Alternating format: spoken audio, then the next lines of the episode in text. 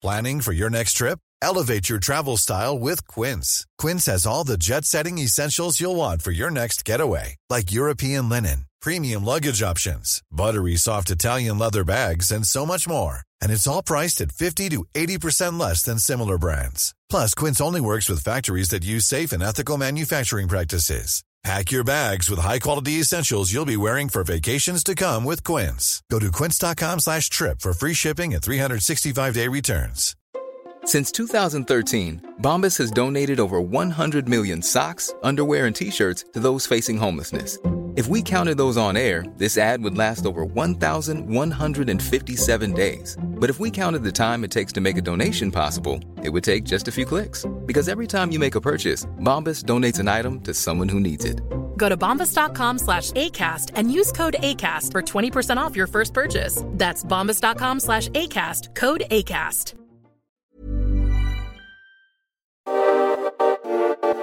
Du lyssnar på Brobacke Podcast. Varje vecka kommer jag ge min marknadssyn med fokus på pris, sentiment och makro. Välkomna!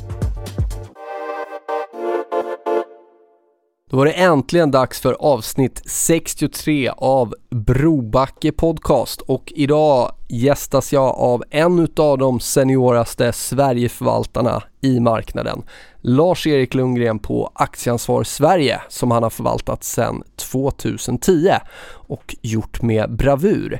Vi pratar året som gått, framtidsutsikter och många utav eh, Lars-Eriks eh, innehav. Superintressant samtal, inte första gången jag poddar med, med Lars-Erik men det var länge sedan nu sist. Så missa inte detta, mycket kul.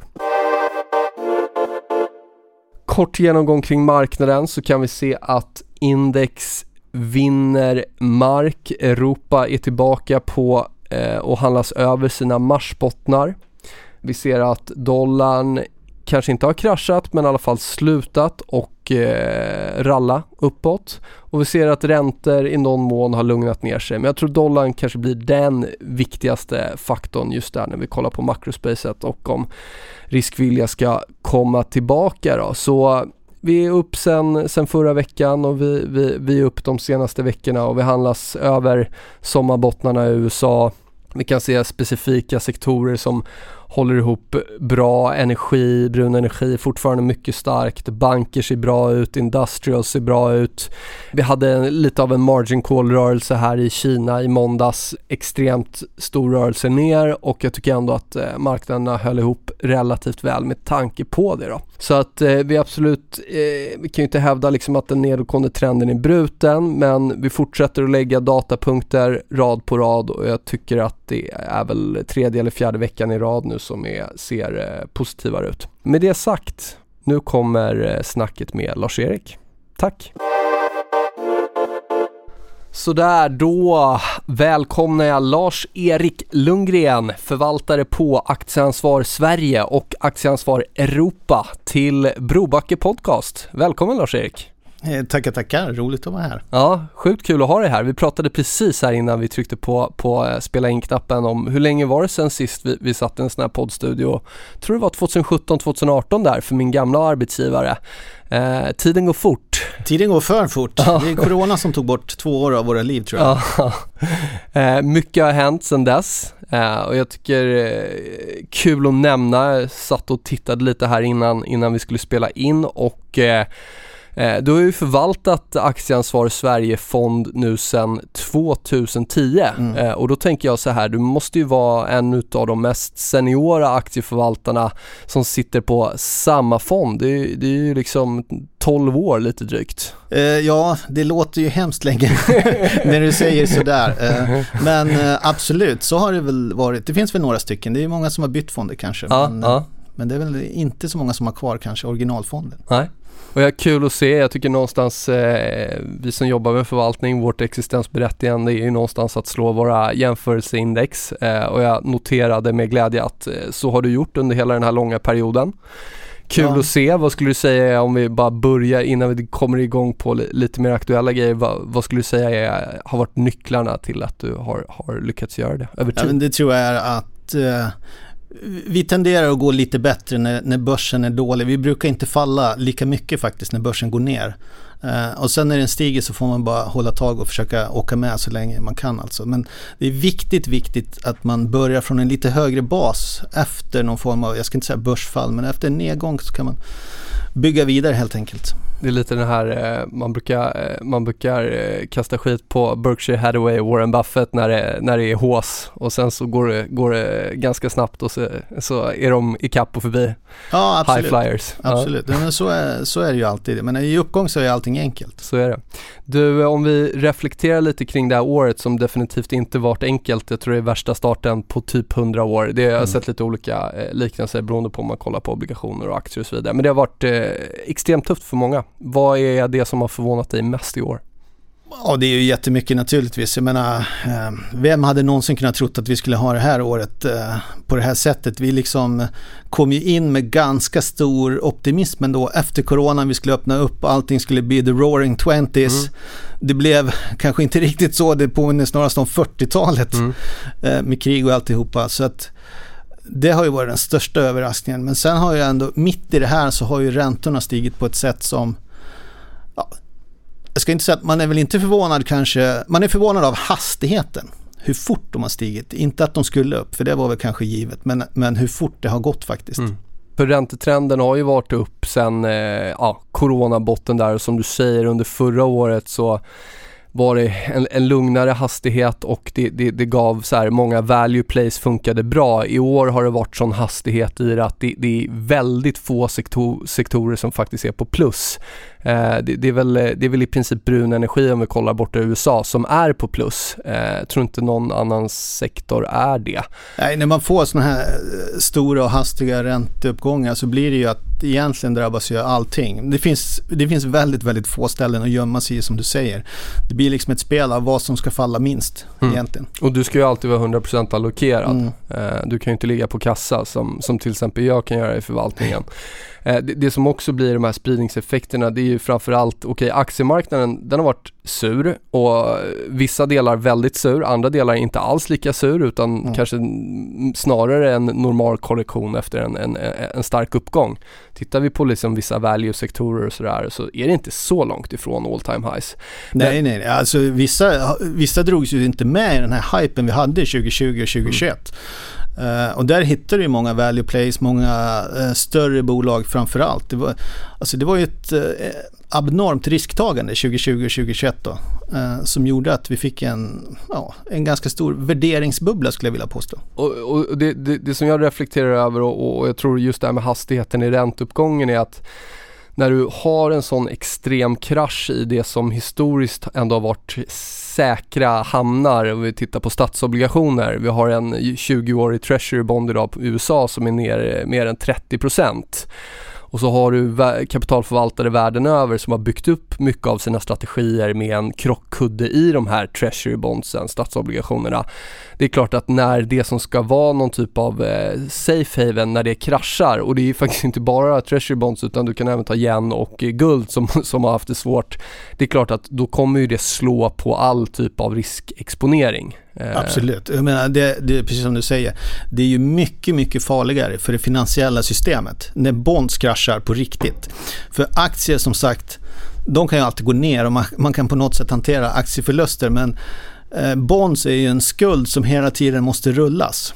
Och vi har ju sett problem i fastighetssektorn, de är ju ganska ja, små ändå jämfört med det globala problemet på obligationer. Alltså skulle någonting sätta stopp det skulle jag vilja påstå, det är en sak som skulle få Fed att vända direkt. Vilket man gjorde 2018 egentligen när, mm. när korpmarknaden frös till is helt Just enkelt. Det. det gick inte att emittera skuld. För att kan du inte rulla skulden, då är ju bolagen i konkurs. Och varför är det så viktigt då? Då är det inte längre ett marknadsproblem utan då slår det över direkt i riktiga ekonomin, företagandet. Exakt. Jag menar, eh, enbart eh, hotet om en konkurs liksom kan ju leda till kreditförluster eller att man måste göra reserv och så vidare. Det sprider sig direkt till systemet. Så, att, så egentligen är ju obligationsproblemet ett större problem skulle man vilja säga. Om vi tittar bara, eh, nu, nu freebasar vi lite här, men om vi tittar på svenska räntemarknaden och vissa räntefonder har haft ganska stora problem, andra har inte märkt så mycket i navet även om de är ner och jag kan ju tycka att det är lite konstigt med tanke på att om du har ett amerikanskt high yield index som ändå är ner över 10% och så vidare, att du inte riktigt ser eh, de effekterna i svenska eh, bondmarknaden. Om vi tittar på företagsobligationer. Är det något du funderar kring eller har någon reflektion kring? Mm, ja, jag funderar, man, man tittar ju mest på det, det är ju framförallt spreadarna på en del fastighetsbolag som har rört sig. Tittar du på, på industribolag så har de ju rört sig men de, har ju in, de är inte i närheten av vad fastighetsbolagen har rört sig. Eh, och det beror ju helt enkelt på att det finns ju en, en, fara, eller en farhåga att en del av de här inte kan rulla sin skuld. Mm. Och då, då är det lite Ebberöds bank om du värderar fastigheter på 3-4% och, och får låna på 6 eller något. Alltså det går ju liksom inte. Eh, men jag tror att jag tror att den stö, alltså det är inte säkert, det beror helt på hur mycket fonderna har exponering mot just de värsta casen mm. i branschen mm. så att mm. säga. Så att, ska vi ha någon, är det någon som ska få bära hundhuvudet för den här eh, kreditbubblan? Mm. Eh, du behöver inte säga om du tror vilket företag men tror att det kommer komma en, en riktigt stor spelare som, som måste eh, konka eller det ska gå riktigt dåligt för. Det har ju redan gått dåligt för flera. Eh, Exakt. Men, men eh, ska det bli något riktigt sånt skräckexempel innan vi kan gå vidare? Jag, jag, är inte säker på att det, det, behöver bli ett riktigt skräckexempel, men det är inte säkert att bolagen överlever i den form de är. Men den här fastighetskrisen är ju mer på finansieringssidan, det har ju ingenting med rörelsen att göra, för fastighetsbolagen går ju väldigt bra. De skulle lätt klara 4-5 gånger högre räntekostnader, så det är liksom inget problem. Det är egentligen på finansieringssidan problemet ligger och det är ju en teknikalitet där med hur mycket Eh, bonds man kan emittera kontra bankinlåning och hur mycket man har i pant och så vidare och vad ratinginstituten. Så det är mycket teknikaliteter här som, som kan sätta käppar i hjulet. Men det borde inte behöva gå så långt faktiskt så att liksom någon får verkligen gå konkurs eller någonting sånt. Men det är mycket möjligt att en del bolag formas om, säljer större bestånd och så, så att de finns inte kvar i den formen vi ser dem idag. Om vi hoppar in lite på din liksom, marknadssyn nu. Eh, jag tog tillfället att läsa din strategirapport här mm. från slutet av september men eh, breda penseldrag, vart är vi i eh, ekonomin, världsekonomin? Det är mycket oro för recession, vissa menar att Europa redan är där, man pratar om att USA kan komma dit. Vad, vad är din syn på, på, på marknaden just nu? Alltså om man tar, om man, eh, ekonomin som sådan så är det väl så att jag tror att Europa är i någon form av lågkonjunktur redan nu faktiskt. Och eh, eh det börjar väl någon gång i somras eller tidigt i våras egentligen. Eh, USA ligger lite efter och det är väl för att de är helt, eh, jag ska inte säga helt, men de är ju mer oberörda av kriget och energikrisen eh, egentligen. USA är ju en ganska stor ekonomi som egentligen lever på, ja, de klarar sig ganska mycket själv. De har ganska mycket Eh, inhemsk eh, av både energi och, och, konsumtion så att säga. Eh, men däremot så har man ju sett, jag menar, aktier går ju alltid före. Det, det, kan man ju säga. Så att om vi är i en lågkonjunktur nu, då är ju lite frågan när börjar det bli bättre? Är det bättre om ett år? Ja, jag skulle nog kanske våga hoppas på det faktiskt. Eh, och vi har ju sett också att de tidigt cykliska aktierna har ju bottnat eh, de bottnar egentligen i våras faktiskt, de, mm. de, de allra mest cykliska aktierna. Så att frågan är, jag, jag, är ju lite mer optimistisk om man säga till börsen just nu än, än vad jag kanske har varit tidigare. För att jag säger inte att det vänder det här kvartalet, men det är väl förmodligen här och tre, sex månader framåt någonting som man ändå kanske ska börja addera risk. För jag tycker det vi fick, eh, nu fick vi en artikel i Wall Street Journal i fredags som handlar om att Fed ska höja 75 punkter nu och sen kanske man tar det lite lugnare i stegen. Och det här är väldigt speciellt tycker jag för att när, när Wall Street Journal publicerar någonting sånt här så är det liksom, det finns ett skäl. Det finns ett skäl att de gör det, det finns ett skäl från Fed. Det kommer någonstans ifrån. Exakt, mm. så man vill ju signalera någonting här och det här är väl ändå den första, ska man säga, officiella signalen om att det kanske blir lite lugnare. Sen får man ju se, det är ju det är stor osäkerhet naturligtvis, men i alla fall härifrån och framåt så tror jag inte, alltså jag är nog mer eh, på, på att man ska ta lite mer risk just nu, mm. faktiskt. Och, och, som du säger just, börsen är ju någonstans framåtblickande. Det är en liksom prismekanism på, på vad som händer och, och faktum är ändå att tittar vi på breda index i Europa så är vi tillbaka där vi var eh, i mars, marsbotten. Ja. Eh, det har varit stökigt, det har varit volatilt, vi gjorde lite lägre bottnar på vissa ställen men nu är vi tillbaka där vi var. Uh, och precis som att priset ska leda innan vi får de officiella siffrorna på en recession så ska ju också priset leda ur det här mm. uh, före då. Uh, det, det, det, är intressant att reflektera. Sen hade vi ju lite här, nu, nu vet jag inte hur, hur, mycket du följer det, men vi hade ju nästan lite av ett margin call-rörelse här i Kina i, i, ja. i, i måndags. Och ändå så tycker jag att liksom om man tittar på, på ändå liksom tech i USA och så vidare höll ihop ganska bra. Men mm. hade du sagt till mig att Kina skulle vara ner 7-8% på en dag, då hade jag nog trott att det skulle slå hårdare mot eh, resten av världen också. Men det här är väl något, det här är väl egentligen ett resultat av det vi har sett hela året att, att världen håller på att delas upp igen helt enkelt och vi håller på, framförallt USA håller på att dekoppla helt och hållet från Kina. Mm. Jag har nästan kommit till den punkten att man inte längre kan kolla på Shanghai-indexen mm. och, och, dra någon direkt slutsats hur det ska gå här utan man tittar ju mer på, på Tokyo då så kanske man fortfarande sneglar på Hongkong men mm. Men med det som händer på kongressen här i Kina och den retorik man har haft under kriget så har det på något sätt utkristalliserats att, eh, vad ska man säga, västdemokratierna är ju nästan ett block för sig. Ja. Så... Det blir nästan en Rysslands trade att vara, det, det, är lite den känslan man får i hur, hur Kina handlas nu att det är liksom mm. eh... Ja men man försöker, alltså de, Kina verkar ju kämpa med näbbar och klor för att göra sig själva oinvesterbara. Mm. Jag vet inte riktigt varför men, men så ser det ju ändå ut och jag tror att om du sitter som stor amerikansk placerare så du ska ha en väldigt, väldigt bra förklaring till varför du ska vara viktig i ett kinesiskt bolag när du förklarar det för din chef. Mm. Speciellt när du kanske har underperformat på grund av att det har gått ner. Och, och, då såg vi ändå, det var lite intressant i våras, jag ägde ju Hongkong då mm. under ett tag och den, Kina gick ju faktiskt relativt mycket starkare mm. mm. än mycket andra under våras. Eh, och sen så, men jag är ju ganska kortsiktig så det var, det var in och ut sådär. Men eh, nu ser vi ju en tydlig diskrepans. Eh, något jag lyssnade på som jag tyckte var ganska intressant, det var förde resonemanget om att inflationen som vi har i världen är kanske det som skulle vara extremt känsligt för Kina om inflationen drog iväg där och att man liksom har en strategi av att hålla det, eh, ja men dels de här covid-nedstängningarna men också eh, liksom att, att det, det, är värre för Kina om vi får en extrem inflation eh, för deras befolkning än, än att börsen går ner eller eh, och så vidare. Eh, Absolut, jag menar det är väl det, det viktigaste för Kina det är väl att hålla någon form av eh, hålla ihop det rent socialt mm. så att det inte blir problem helt enkelt och jag, jag håller med. Jag, jag och vi diskuterade på jobbet att Kina var ju liksom, kändes ju som landet som var först. Först in i det här och förmodligen först ut ur det här. Vi har ju pratat mycket om kinesiska fastighetsmarknaden och sådana mm. saker. Det var ju problem och, och eh, det kändes ju faktiskt som att Kina var på gång. Att kanske komma först ur, ur lågkonjunkturen på mm. något sätt och att de skulle leda det här. Mm. Sen kom de här säkerhetspolitiska ja. grejerna in som man, ja, de är ju svåra att veta i förväg helt enkelt. Som har satt käppar i hjulet just nu. Sen får vi väl se hur det utvecklas. Mm. Och nu är vi nere på 2009 nivåer. Ja. Here's a cool fact. A crocodile can't stick out its tongue.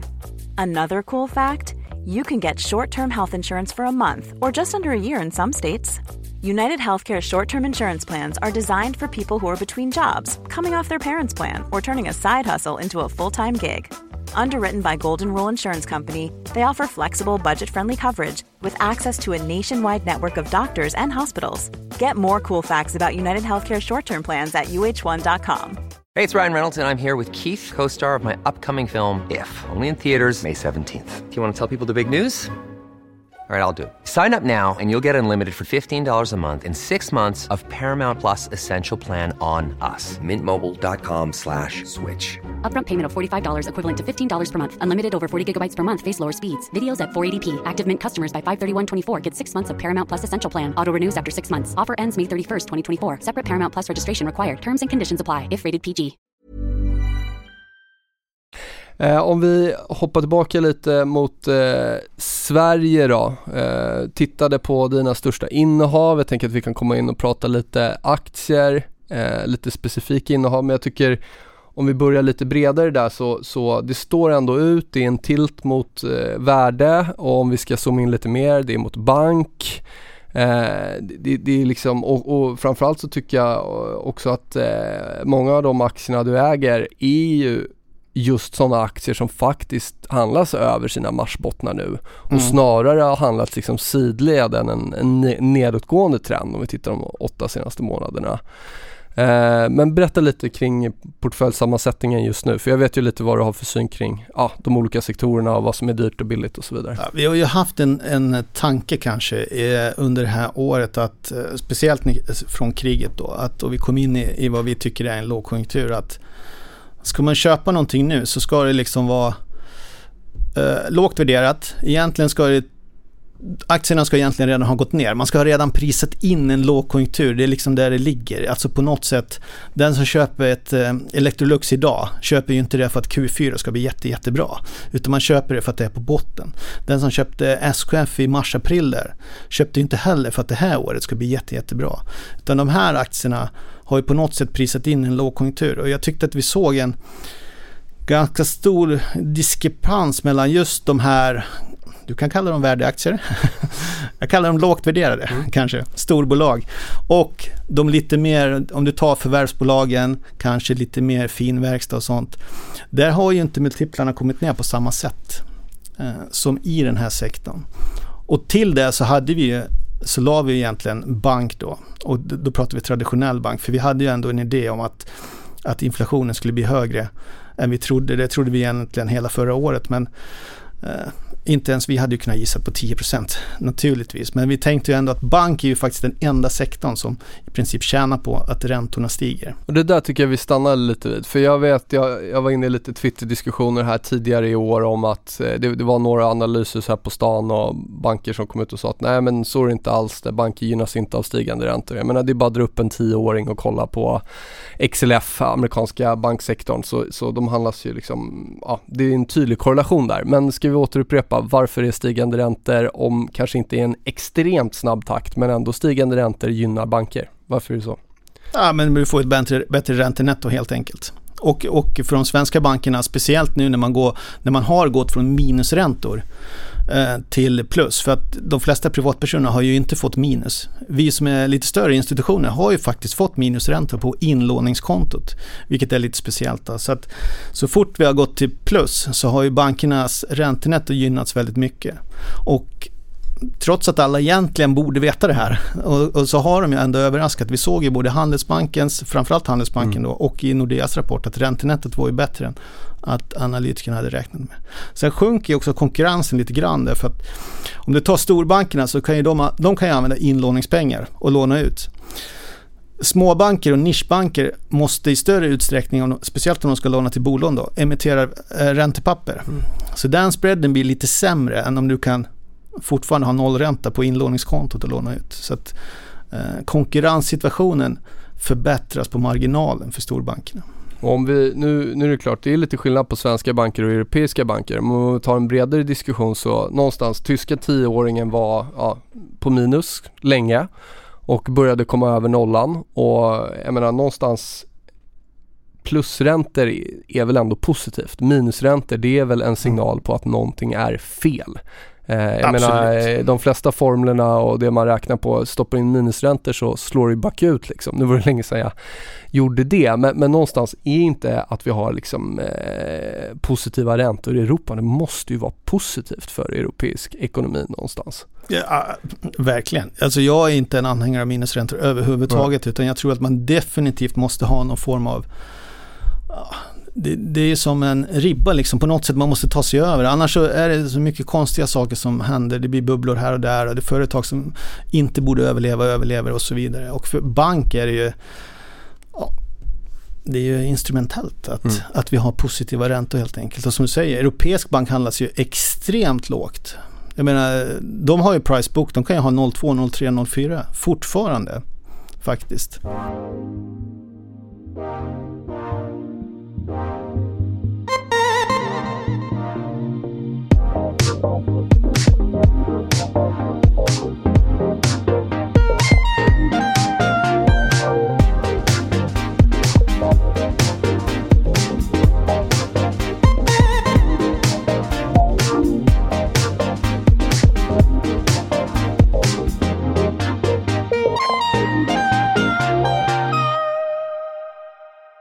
Om vi hoppar över på lite, skulle man säga att Atlas Copco är, är det finverkstad? Ja, det måste jag nog säga. Ja.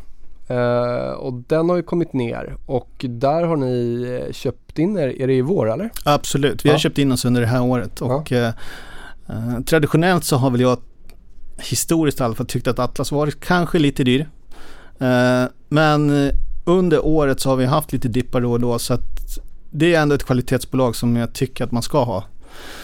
Och det är väl ett perfekt tillfälle att ta dem på dippen. Det finns ju ändå en del som är lite högre värderade men av en vettig anledning. För de mm. har ju verkligen eh, ett utomordentligt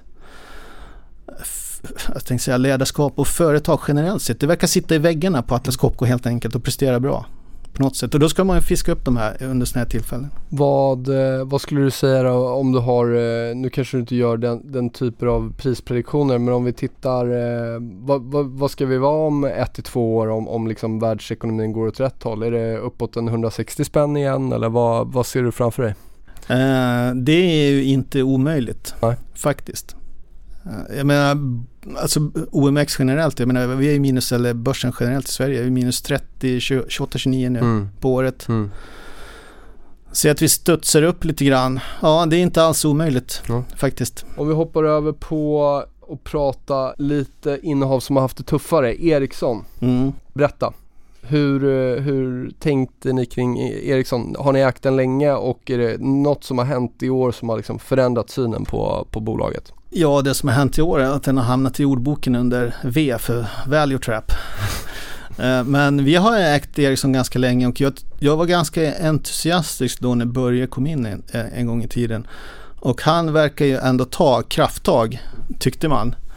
Stora strukturpaket, enorma eh, nedskrivningar och sådana saker. Tyvärr har det ju visat sig att när de här avskrivningarna klingar av så, så, så verkar man vara tillbaks on track och det är inget bra track man är på mm. helt enkelt. Utan det, och det är områdena utanför nätverksdelen som helt enkelt inte levererar. Och de har haft hela tiden förklaringen att vi måste få upp 5G, vi måste komma tillräckligt långt i utbyggnaden innan man kan börja konsumera lite av de tjänsterna som de här affärsområdena har. Och det här har vi hört kvartal efter kvartal efter kvartal. Uh, och nu har vi typ kommit till en punkt där marknaden kanske säger okej, okay, men det är kanske är bättre att inte ha de här affärsområdena. Utan när vi behöver dem så kanske vi ska anställa folk istället mm. för att ha dem under hela den här resan. Och till det ska ju läggas då hela den här ESG-problematiken med, med IS som kom i våras. Som jag kanske tycker är lite överdriven, i alla fall av det jag har läst. Men tyvärr är det ju så att om en, om en aktie blir oinvesterbar för vissa, då är den oinvesterbar. Då spelar det liksom ingen roll vad den står i, Nej. utan då ska folk bara ut. Va? Och, och man, man, får ju ändå ge det att, jag menar någonstans sen Börje tillträdde så har vi ändå gått från eh, liksom eh, lite över 40 spänn upp till så senast som i februari i år så stod vi faktiskt i 115 kronor. Mm. Så det, det, det ju, man får ändå säga att trenden har varit upp. Eh, men, nu är vi tillbaka nere där vid, vid eh, ja, lite drygt 60 kronor då nu har ju du ett mandat där du alltid är fullinvesterad och du liksom har ju inte specifika liksom nivåer eller så som du säger att nej men här, här stänger jag en aktie på det sättet. Men vad är det, vilka nyheter, vad, vad skulle kunna få dig, är det, eh, är det rent en prismässig fråga vad, vad kursen handlas eller vad skulle få dig att sälja ut hela det här innehavet? Ja, men om jag skulle sälja hela så är ja. det naturligtvis, då kanske det är någon fundamental grej. Säg att eh, eh marginalen i något nätverk eller någonting där händer som gör att ah, hela caset förändras. Men sen när aktiefaller så mycket så har jag också små enkla tumregler. Det är ju inte så att man adderar hela tiden. Man, man kanske börjar köpa in sig någonstans, så adderar man lite grann på vägen ner. Ja. Och till slut kommer man till en punkt, vilket kanske är här, där man säger okej, okay, mm. jag tänker inte addera mer. Ja. Utan nu ligger vi kvar här, så ser vi vad det här tar vägen. Sen är det att skulle då, som jag säger, någonting förändras fundamentalt så, så, så kan ju alltihopa åka ut, naturligtvis. Nu tycker jag ju att Ericsson är, trots att vi står på den här nivån mm. och marginalen är typ 10% så tjänar ju Ericsson nästan vad, 30 miljarder i mm. rörelseresultat. Mm. Och det här är inte en nivå som vi är glada över utan det ska ju upp härifrån. Men även om vi står kvar här med 30 miljarder och bolaget är värt ungefär 200 så vi pratar ju sju gånger, strax under sju gånger rörelseresultatet på en resultatnivå som egentligen inte är acceptabel.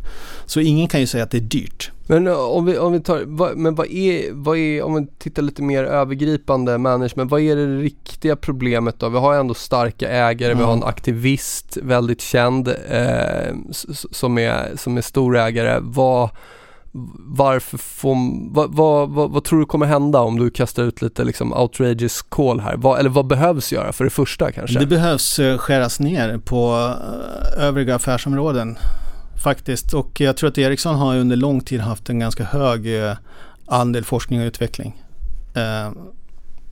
Som jag har svårt att bedöma från utsidan att det har varit så lönsamt. Man ligger lite högre än andra i branschen. Faktiskt, Nokia har väl kommit ikapp nu på slutet vilket beror på egentligen att de låg ja, de, de valde en annan 5G-teknik från början kanske som man behövde komma ikapp då. Men man ligger ganska högt där. Eh, om man jämför med Cisco eller några andra bolag. Och det är alltid svårt att jämföra men man får ingen avkastning på det man har lagt ner helt enkelt. Mm. När ska det komma? Ska det komma längre fram? Man har ju liksom skjutit det här framåt hela tiden och nu har vi ändå vi har inte kommit jättelångt i 5G-utbyggnaden i världen, så det finns ju mycket kvar. Men vi är ju ändå en bra bit in så att säga, så att vi borde börja se mm. avkastningen på det här och det har vi inte gjort än. Kan blockifieringen som ändå, som vi berörde här tidigare med Kina och så vidare, det talar ju någonstans för Europa mm. kan jag tycka och då också även för Ericsson. Ja absolut och det här är den största gåtan av alla. När Donald Trump tog bort all konkurrens för Ericsson och Nokia, då blev det tydligen bara sämre för dem. Alltså det är ju en, det är en jättestor gåta. Mm. Hur kan det bli så här? Det finns ju bara Ericsson, Nokia och eh, möjligtvis Samsung då på 5G. Mm. Men Samsung brukar väl kanske vara med som mer prispressare. Mm. Det är mm. egentligen mm. Ericsson och Nokia mm. som står här. Vad jag skulle vilja se Ericsson om man, om man verkligen får, får fantisera, det är ju faktiskt att man plockade in en, en eh, stor amerikansk ägare så det blir lite fart under galoscherna eller vad är det man säger? Ja, man hamnar kanske i en bättre situation i USA rent generellt om man har en stor amerikansk ägare. Och som du säger, det kan bli lite mer påtryckningar. Mm. Uh, någon stor ägare kanske vill ut. Vad ska det vara för typ av ägare? Är det någon stor eh, aktivistfond eller vad? Ja, det skulle hellre vara en industrispelare skulle ja. jag vilja påstå. Ja. Jag menar, alla har ju drömt om de sista 20 åren om att Cisco ska köpa mm, in sina Ja, det har man ju hört ungefär tre har man ju hört sedan man började jobba. Ja. Eh, det har inte hänt och jag vet inte om det är överspelat vid det här laget, men någon stor techspelare kanske kommer mm. in vid sidan av Investor eller någonting. Mm. Faktiskt. Vi har pratat många stora innehav nu eh, och, och, stora bolag generellt mm. och du nämnde ju det, ni är en storbolagsfond. Eh, är det något bolag som du tycker är extra intressant som kanske inte är, har samma ljus på sig eh, som du skulle vilja lyfta fram och prata om? Eh, nej, men det finns ju ja, storbolag och storbolag men, men inom medtech så tycker man ju att Getinge kanske har fallit alldeles för mycket generellt sett. Eh, när vi gick in i det här året så hade vi också en idé förutom verkstad och bank då att kanske läkemedel och medtech skulle vara, hålla sig lite bättre men av någon outgrundlig anledning så verkar medtech generellt sett, och det gäller i, i, nästan alla bolag, vi har kollat i Europa också, att de har lidit väldigt mycket av nedstängningar i Kina. Mm. Jag tror att de sourcar från mm. samma delar av mm. Kina, så att eh, de har hamnat i ett konstigt problem där. För healthcare i USA har ändå hållit ihop mm. relativt bra, skulle jag säga. Sen är ju det lite äpplen och päron. Men tittar vi på Getinge specifikt då, nu har vi faktiskt tagit oss tillbaka och vi är över i alla fall sommarbottnarna där i, juni. Eh, en liten bit över 200 kronor. Vad är det du ser? Visst, självklart, trenden är negativ. Eh, det, det, är väl inget snack om saken, men, men, men eh, eh, ändå sidled nu ganska många månader. Har vi, någon, har vi någon fundamental trigger eller någonting som man skulle kunna titta efter där som skulle kunna göra att den där aktien får, får, får lite mer fart på uppsidan? Jag tycker att marknaden kanske missar att det har hänt ganska mycket med Getinge under de här 5, 6, 7 åren. Va? För att man gick ju från en situation med ungefär 10 miljarder nettoskuld till att snart vara skuldfria. Och det är just på grund av de här två coronaåren som var otroligt lönsamma. För mm. Getinge stod ju där med sina avancerade ventilatorer som det fullständigt exploderade på. Och eh, de kunde leverera och de har använt pengarna egentligen att amortera av det här. Så att, så att man är ju ett helt annat bolag idag. Mm. Faktiskt än man var, man var då. Mm. Uh, plus att kommer marginalen upp lite grann här om man löser de här problemen och kan leverera. Orderingången var ju helt okej okay i rapporten. Så alltså, I min värld är det en 300 kronors aktie. Så att, eh, Vad är det, vad, vad är det, vad är det bäsarna ser då? Eh, Som, ah, va- varför tror jag ändå att den, varför är den missförstådd av marknaden om vi säger så? Ja, det, om man ska dra bäst-caset så, så man hade ju lite problem där.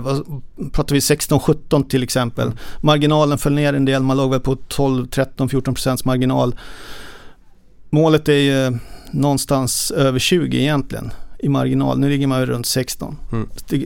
Alltså bara ligga kvar på den här nivån tycker jag motiverar kursen helt och hållet, egentligen mer. Mm.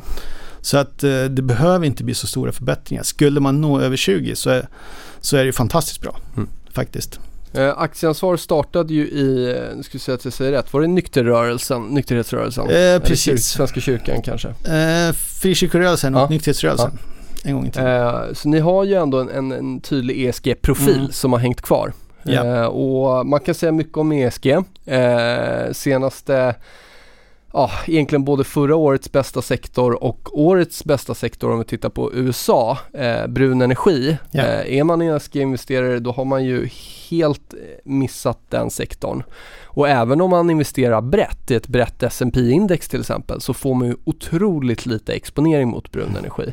Eh, det, det, det är såklart, jag tror de flesta eh, vill ju ha en, en, en ren och bra värld. Eh, men sen är ju frågan, är det ansvarigt att liksom helt bortse från investeringar? Jag kan köpa det när vi har en, eh, vi har haft en tioårig nedåtgående trend i, i råvaror och, och energi. Så det har varit en dålig affär att ligga överallokerad. Eh, men någonstans, nu, nu, nu ser vi ju ändå effekterna av, eh, av eh, liksom, eh, lång, lång tid av eh, att man inte, att man har bortsett från, från den här sektorn egentligen. Och, och, och det verkar ju inte som att vi helt kan bortse från brun energi. Vi, världen kommer behöva det ett tag till.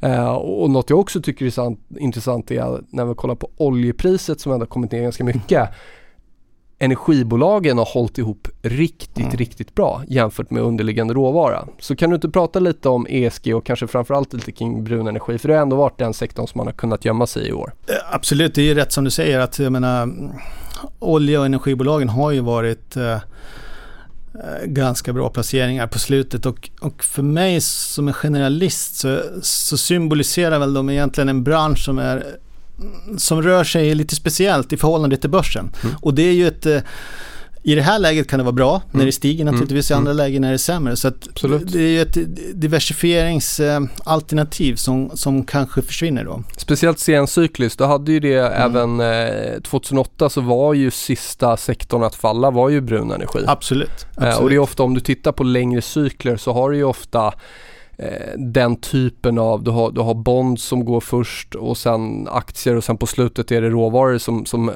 hänger i längst då och därmed blir de här energibolagen eh, Eh, men eh, vad skulle du säga, är, är, vad mer utöver brun energi är ni inte investerar i? Inte tobak? Inte tobak, inte spel, inte Nej. vapen och inte alkohol. Nej, nej. Så att det är egentligen eh, sektorer som, som traditionellt sett är lite defensiva då, som, som faktiskt har gått bra kanske under lågkonjunkturer, ska man väl vilja säga. Men Hur känns det som förvaltare då ändå att sitta där? För jag menar du gör ju dina analyser, du, Mm. du förstår bolag och du måste, ser ju också att det här det, det är företag som tjänar väldigt bra med pengar och kanske i vissa fall är värden, den typen av bolag du hade placerat i om du inte hade haft de här ESG-reglerna över dig. så kan det vara, Mm. I, i vissa fall faktiskt. Men eh, på svenska börsen så har vi varit ganska, de är ju inte jättestora. De, Sant.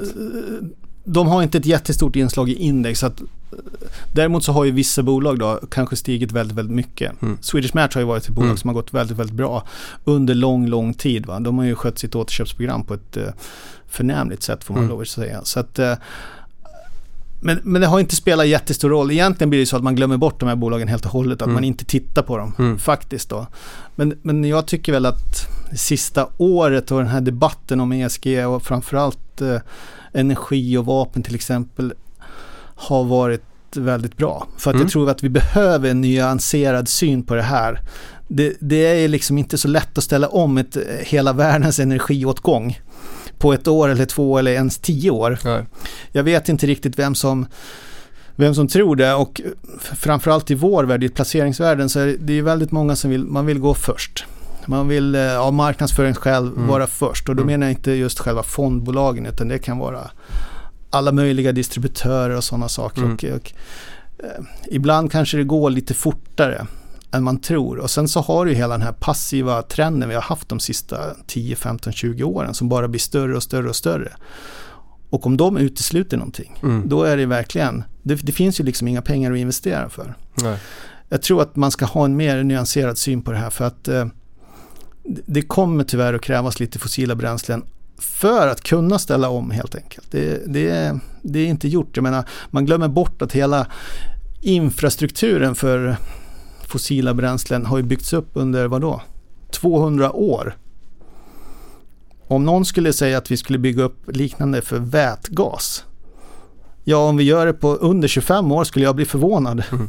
Alltså det är otroligt snabbt va? Du är ändå en utpräglad stockpicker och någonstans det här passiva investerandet som ändå har varit populärt. Vi började med att säga med liksom någonstans en, en förvaltares existensberättigande är någonstans att slå ett index. Eh, men, men om vi tittar på hela den här passiva, eh, passiva investeringstrenden som ändå är en ganska stor del till att vi har fått den här typen av rörelse nu både i räntemarknaden och i aktiemarknaden där så otroligt mycket pengar har gått mot tillväxt och growth för det har varit de största bolagen och så vidare. Kommer det se skillnad ut nästkommande tio år? Eh, är det mer en stockpickers market? Jag får känslan av att det kommer vara det. Eh, utan att kunna absolut. belägga det. Men, jag, mm, jag håller helt med. Mm. Jag, alltså magkänslan säger det och eh, det har ju också att göra med ränteklimatet. För att jag är ju inne på att vi kommer, eh, inflationen kommer inte att komma ner till, till de nivåer vi har sett tidigare. Räntorna kommer inte komma ner till de nivåer vi har sett tidigare. Eh, så att den här, eh, ska man säga, bubbel, eh, bubbelfasen är nog över faktiskt. Mm. Men jag tycker att den här passiva trenden är, väldigt, väldigt, väldigt farlig. För att vi ser ju när vi har ju bara sett uppsidan än så länge. Mm. Vi har inte riktigt sett nedsidan när det kollapsar på något sätt. Vi såg föraningar av det i, under covid-kraschen. Mm. Eh, och då kom de in med de största paketen någonsin och det är väl därför vi sitter med brutal inflation idag då. Mm. Eh, så att vi, vi, har ändå sett liksom eh, lite föraningar av hu- hur, hur illa det kan bli när det är så mycket pengar på, ligger på samma kort. Ja, Eh. alltså det finns, ju ingen som, det finns ju ingen som tar emot när det går ner helt enkelt. Alltså om, om vi aktiva förvaltare blir alldeles för små Mm. i förhållande. Mm. När någon säljer då, vem ska ta emot aktierna? Du har inga traders längre på bankerna på samma Nej. sätt som det fanns Nej. förut innan eh, 2008-krisen. Du, du har, jag, jag handlar ju inte enskilda aktier men jag ser ju hela tiden på Twitter eh, daytraders och eh, handlare som beklagar sig över den extremt dåliga likviditeten i många papper. Den Eh, är ju även, dålig. sto- även stora aktier. Verkligen, och, och det som är så obegripligt är att när man tittar på dagens slut så ser man den totala volymen som är okej, men det var ganska bra omsättning. Mm. Men så fort du ska handla ett enskilt papper, då räcker det med liksom 100-150 000 aktier för att du ska liksom, helt plötsligt finns det ingen volym och det är Mm. eh, märkligt. De stora volymerna görs ju sen, kolla på kolerna när, när vi räknar om index i Mm. sista dagen i, kommer väl att bli i november eller någonting, eller sista december. Det är enorma calls. Mm. Eh, liksom- vad, vad, tror, vad, vad, vad beror det här på? Vad, vad, kan man, eh, kan man eh, koka ner det till någonting? De har varit extremt duktiga marknadsförare. De passiva indexfonderna naturligtvis och eh, eh, de har ju fått det att eh, verka väldigt, väldigt enkelt att Mm. investera på något sätt. Mm. Och eh, eh, absolut, att spara är ju enkelt om man bara sätter igång. Va? Mm. Men eh, det får ju enorma konsekvenser för att finns det ingen som sätter priset Alltså de, de här har ju ingen idé om vad en aktie ska vara värd, vad, vad någonting ska stå, utan det enda som styr är ju bara inflöden eller utflöden. Mm. Och så köper de där det står. Och då kan man hamna väldigt, väldigt fel va? Hur, hur i, i, för du ändå, eh, även om du har inte en av de största Sverigefonderna, men du har ändå liksom eh, relativt eh, stort kapital att handla med och när du har den typen av likviditetsproblem, hur får man agera som Sverigeförvaltare? Är det bara vid stora rapporter och vid stora väldigt stora händelser som det finns likviditet att göra saker eller hur, hur, funkar det? Ja, i, I storbolagen är det ju ganska enkelt. Det, det kan man oftast handla, det är inga problem. Men om du går ner i mellanstora och småbolag så är det ju generellt sett, där får man ju ta en position och där vet man att man inte kan komma ur den. Och- Lagt kort ligger. Ja men absolut, så är det ju. Och du kanske ko- kommer ur på rapportdagar då. Mm. Eh, där får man ju helt enkelt leta block och eh, aktiemäklaren får göra det gamla traditionella jobbet Ja, helt enkelt. ja. Som, som, och leta upp någon som kan köpa eller sälja, Ja. sälja dina aktier. Så att, där blir man ju också eh, jag, jag har ju förvånats över att småbolag kanske har fått en premie i Sverige på, under många år. Det har Mm. ju fallit ihop lite nu då, men jag tycker att man borde snarast ha någon form av likviditetsrabatt för att det är lite svårare att komma in och ut de här aktierna och man måste ju nästan eh, ta en... Eh, jag menar köper du relativt mycket aktier i något småbolag då får du ju sitta med dem. Jag menar så är det ju bara helt enkelt. Och eh, det ska man ju ändå ha, det är ju en risk helt enkelt man tar. Du eh, Lars-Erik, det här var ju superspännande. Mm. Är det någonting du vill nämna för lyssnarna innan vi rundar av? Nej, jag tycker att eh, ofta som privatperson så blir man ganska nedslagen när, när börsen går ner så här. Va? Men eh, den som sparar på sikt, alltså det, det ska man ju inte vara. Eh, du kan vara ledsen när du ska sälja och det har gått ner. Men så länge du är köpare så är det ju bara positivt. Va? Eh, och eh, du kommer ju aldrig att hitta de bästa köptillfällena på toppen. Utan när det går ner och du köper något och sen går det ner lite till, då kommer du att känna dig som du har gjort något dumt. Men det kan ju visa sig vara det bästa du har gjort.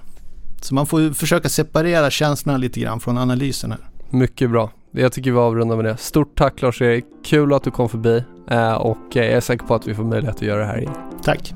Tack.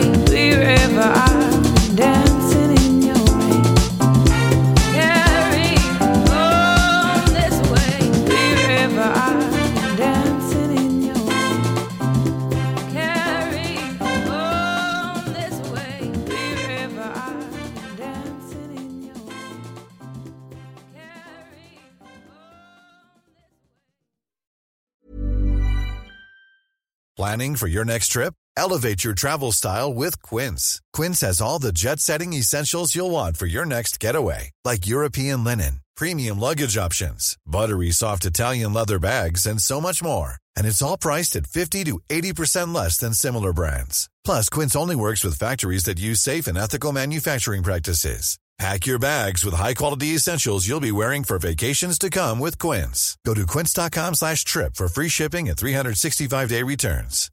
Hi, I'm Daniel, founder of Pretty Litter. Cats and cat owners deserve better than any old fashioned litter. That's why I teamed up with scientists and veterinarians to create Pretty Litter. Its innovative crystal formula has superior odor control and weighs up to 80% less than clay litter. Pretty Litter even monitors health by changing colors to help detect early signs of potential illness. It's the world's smartest kitty litter.